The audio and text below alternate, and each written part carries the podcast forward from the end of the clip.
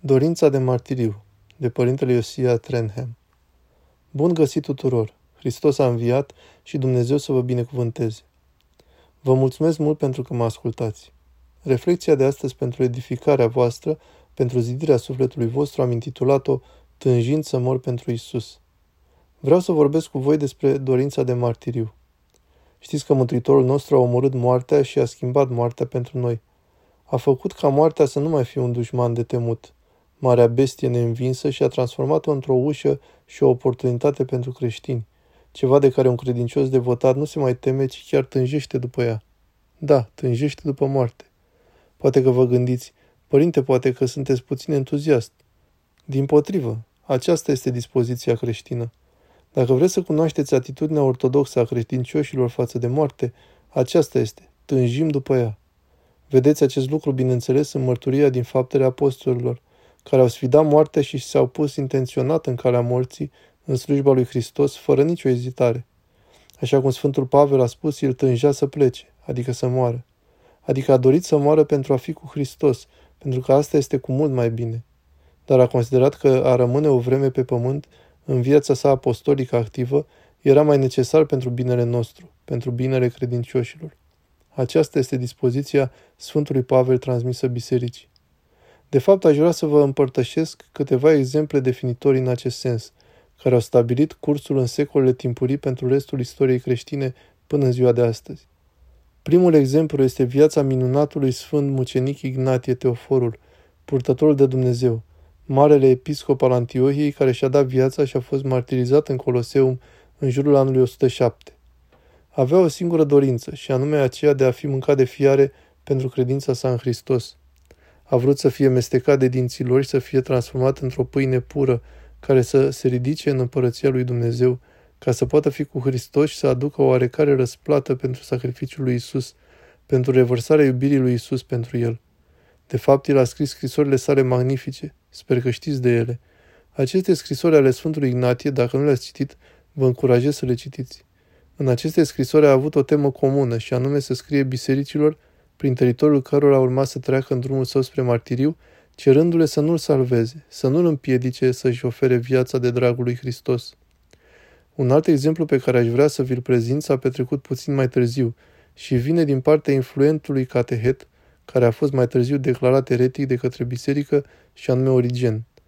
El a fost extrem de influent începând cu ultima parte a secolului al II-lea până la mijlocul secolului al III-lea. A scris un text definitoriu pe tema martiriului care a avut un impact profund asupra bisericii. Se numește Îndemn la martiriu. Puteți lua un exemplar frumos în limba engleză din seria clasice ai spiritualității occidentale și puteți citi acolo despre atitudinea sa față de martiriu și despre creștini în general, de la sfârșitul secolului al II-lea și începutul secolului al III-lea, despre atitudinea lor față de moartea pentru Hristos.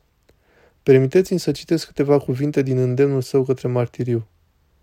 Dacă dorim să ne salvăm sufletul pentru a recupera mai bine, să-l pierdem prin martiriul nostru.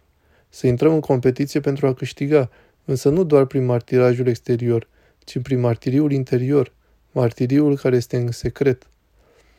Este o distinție frumoasă și timpurie continuată de părinții bisericii, după Origen, despre martiriul interior și martiriul exterior. Să ne înscriem în competiție pentru a câștiga de săvârșit nu numai martiriul exterior, ci și martiriul care e în taină, așa ca și noi să putem rosti strigătul apostolic, căci aceasta e lauda noastră, martiriul conștiinței noastre. Putem învăța și noi de aici cum este martiriul și cât de multă încredere față de Dumnezeu produce, așa că Origen laudă puterea martirilor.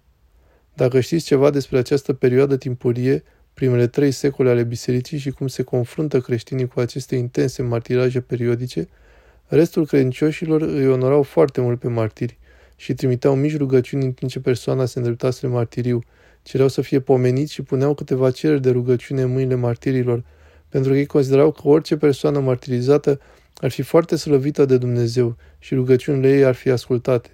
În această perioadă timpurie am pus martirii la cel mai înalt nivel al devotamentului și imitației noastre. I-am onorat pe martirii în mod constant cu sărbători și liturghii de celebrare încă de la început. Așa că iată-l pe Origen. Putem învăța de aici ce este martiriul și câtă încredere în Dumnezeu produce, întrucât un sfânt este generos și dorește să răspundă la binefacerile care l-au copleșit din partea lui Dumnezeu. El caută ce poate face pentru Domnul în schimbul la tot ceea ce a obținut de la el. Avem aici un alt aspect al martiriului, pe care Origenul prezintă clar din poziția bisericii despre acest lucru, și anume că e vorba de o chestiune de iubire. Cum devine o persoană un martir? Nu pentru că vrea să fie mare în ochii oamenilor. Nu. Martiriul este rodul dorinței de a oferi o iubire mai completă și mai profundă pentru Hristos, pentru a întoarce lui Isus ceea ce El ne-a dat, așa cum și spune Domnul nostru. Mai mare dragoste decât aceasta nimeni nu are, ca sufletul lui să-și-l pună pentru prietenii săi. Aceasta îi stârnește creștinului apetitul pentru martiriu. Noi vrem să-i dăm lui Isus cea mai mare răsplată de iubire, așa cum El ne-a dat marea sa iubire, care este nemăsurată și care are înălțimea, lățimea, adâncimea și lărgimea, dincolo de capacitatea noastră de a percepe iubirea sa. Dar deși iubirea noastră e limitată, noi vrem totuși să o dăruim până la capăt. Deoarece Sfinții sunt generoși și doresc să răspundă la binefacerea lui Dumnezeu, ei caută ce pot face în schimb pentru Domnul, pentru tot ce au primit de la El. Și constată că nimic altceva nu poate fi dat lui Dumnezeu de o persoană cu țintă înaltă, care să echilibreze atât de mult beneficiile ca perfecțiunea martiriului. Scrie că martiriul este cupa mântuirii. Puteți oare să beți paharul pe care îl voi bea eu? Matei 20, 22, întreabă el. Ce să-i dau Domnului pentru tot ceea ce mi-a dat mie? Voi lua paharul mântuirii. Ce cuvânt frumos, ce cuvânt frumos. Vă încurajez să citiți acest text, să ignorați orice greșeală lui Origen, așa cum a făcut părinții din vremea lui. Să nu vă apropiați de erorile sale, dar minunați-vă de acest cuvânt frumos despre martiriu. Acum permiteți-mi să îndrept atenția la o sursă incredibilă, cu impact mai mult decât orice altceva asupra bisericii, și aceasta este viața Sfântului Antonie cel Mare, părintele deșertului, marele fondator al monahismului. Aceasta este din viața sa scrisă de Sfântul Atanasie cel Mare, patriarhul Alexandrii și fiul său spiritual. Și eu citesc din viața Sfântului Antonie din seria Clasice spiritualității occidentale scrisă de Sfântul Ierarh Atanasie, viața Sfântului Antonie cel Mare, pagina 66. Ascultați ce spune despre atitudinea Sfântului Antonie față de martiriu. După aceasta, persecuția care a avut loc sub Maximina a asuprit biserică. Sfântul Antonie era în deșert. Persecuția izbucnește în orașe și laude. Când Sfinții Martiri au fost conduși în Alexandria, a plecat și el din chilia sa și a urmat zicând, să mergem și noi ca să intrăm în luptă sau să ne uităm la cei care o fac. Așa că iată-l pe Sfântul Antonie ascunzându-se în deșert pentru a fi cu Dumnezeu, dar când aude că frații și surorile sale sunt duși la martiriu în Alexandria, spune să mergem să fim cu ei și să intrăm în luptă, să murim cu Hristos, sau, cel puțin, dacă nu ne este dat asta, să privim la cei care o fac, să-i cinstim pe luptători. Textul Sfântului Atanasie continuă, a tânjit să sufere martiriul, dar pentru că nu dorea să se predea singur, nu dorea să pară nesocotit și să forțeze voia lui Dumnezeu, a adus servicii mărturisitorilor atât cu mintea cât și în închisorile în care creștinii erau ținuți și maltratați. În curtea de judecată a dat dovadă de mare entuziasm, a intrat în tribunal unde erau condamnați, a intrat pur și simplu. Vă puteți imagina? Cum ar fi fost dacă inversăm? Instanțele ar fi pedepsit de fapt adevărații criminali și dacă ar fi avut niște mafioți capturați și aduși la tribunal. E ca și cum șeful mafiei ar fi intrat și stat în fața judecătorului pentru a-și susține mafia. Așa erau creștinii priviți. În tribunal a dat dovadă de mare entuziasm, încurajându-i pe cei chemați ca și concurenți, astfel că oamenii erau judecați și condamnați, el îi încuraja dându-le cuvinte de susținere, primindu-i în timp ce se supuneau la martiriu și rămânând în compania lor până când erau omorâți, ceea ce înseamnă că el mergea cu ei spre spânzurătoare, iar dacă erau decapitați, se ducea și rămânea cu ei până când capul le cădea. Ce om, Sfântul Antonie! Când judecătorul a văzut neînfricarea lui Antonie și a celor care erau cu el, el a emis un ordin ca niciunul dintre călugări să nu mai apară în instanță, pentru că nu a vrut să-l omoare, deoarece știa că asta va avea urmări rele. Așa că a spus, dați-l afară din curte și nu-l mai lăsa să intre.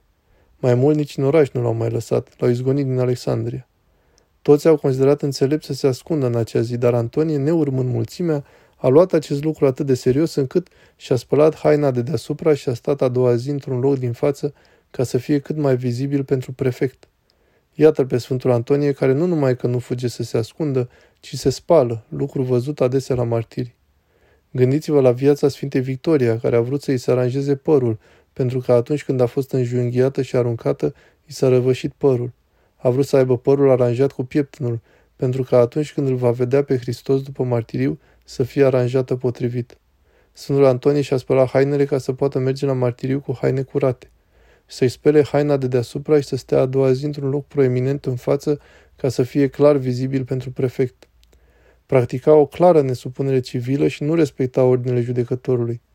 În timp ce toți se minunau de asta, prefectul care trecea cu escorta sa l-a văzut, iar el a rămas acolo calm, demonstrând de plinătatea scopului nostru al creștinilor. Fiind observat, Sfântul Antonie s-a uitat la judecător ca și cum i-ar fi spus, Sunt gata, dă drumul, fă ziua bună, fă ca visul meu să devină realitate. Ce scop! Remarcați cuvintele Sfântului Atanasie. Care este scopul creștinilor? Ei bine, acesta este să moară pentru Hristos, să îmbrățișeze martiriul, dacă nu în exterior, atunci în interior. Să continuăm. Pentru că, așa cum am spus mai înainte, el s-a rugat de asemenea pentru martiriu. De aceea părea că se întristează pentru că nu fusese martirizat. Dar Domnul îl proteja ca să ne fie nouă și altora de folos, pentru ca el să fie un învățător pentru mulți în disciplina pe care a învățat-o din Scripturi. Pentru că, văzând comportamentul său, mulți aspirau să devină imitatori ai modului său de viață. De aceea a slujit iar mărturisitorilor în felul său obișnuit și ca unul care a fost legat împreună cu ei, el a fost unul dintre cei care au suferit în acele slujiri. Așa că permiteți-mi să rezum mărturia Sfântului Antonie cel Mare despre martiriu. Scopul său a fost să moară pentru Hristos. El s-a pregătit pentru martiriu, s-a rugat pentru martiriu, a slujit martirilor fără a fi nesăbuit și a înțeles că nu era voia lui Dumnezeu ca el să fie martir. Așa că i-a ajutat pe cei care erau, așa încât să poată continua să fie învățător și exemplu de viață creștină și a onorat mult pe martiri. Dragii mei, aceasta este dispoziția noastră, aceasta este dispoziția bisericii. Știu că mulți dintre voi ar putea spune, nu este cazul meu, eu nu simt așa. Mai ales dacă sunteți tineri și sunteți americani și aveți această idee că aveți multe de făcut în viață.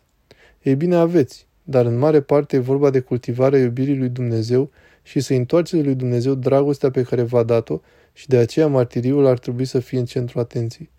Dacă vrem să ajungem ca Sfântul Antonie, atunci ar trebui să profităm de micile oportunități acum pentru a ne spune nu nouă înșine și da lui Dumnezeu și slujirii celorlalți. Să încercăm asta.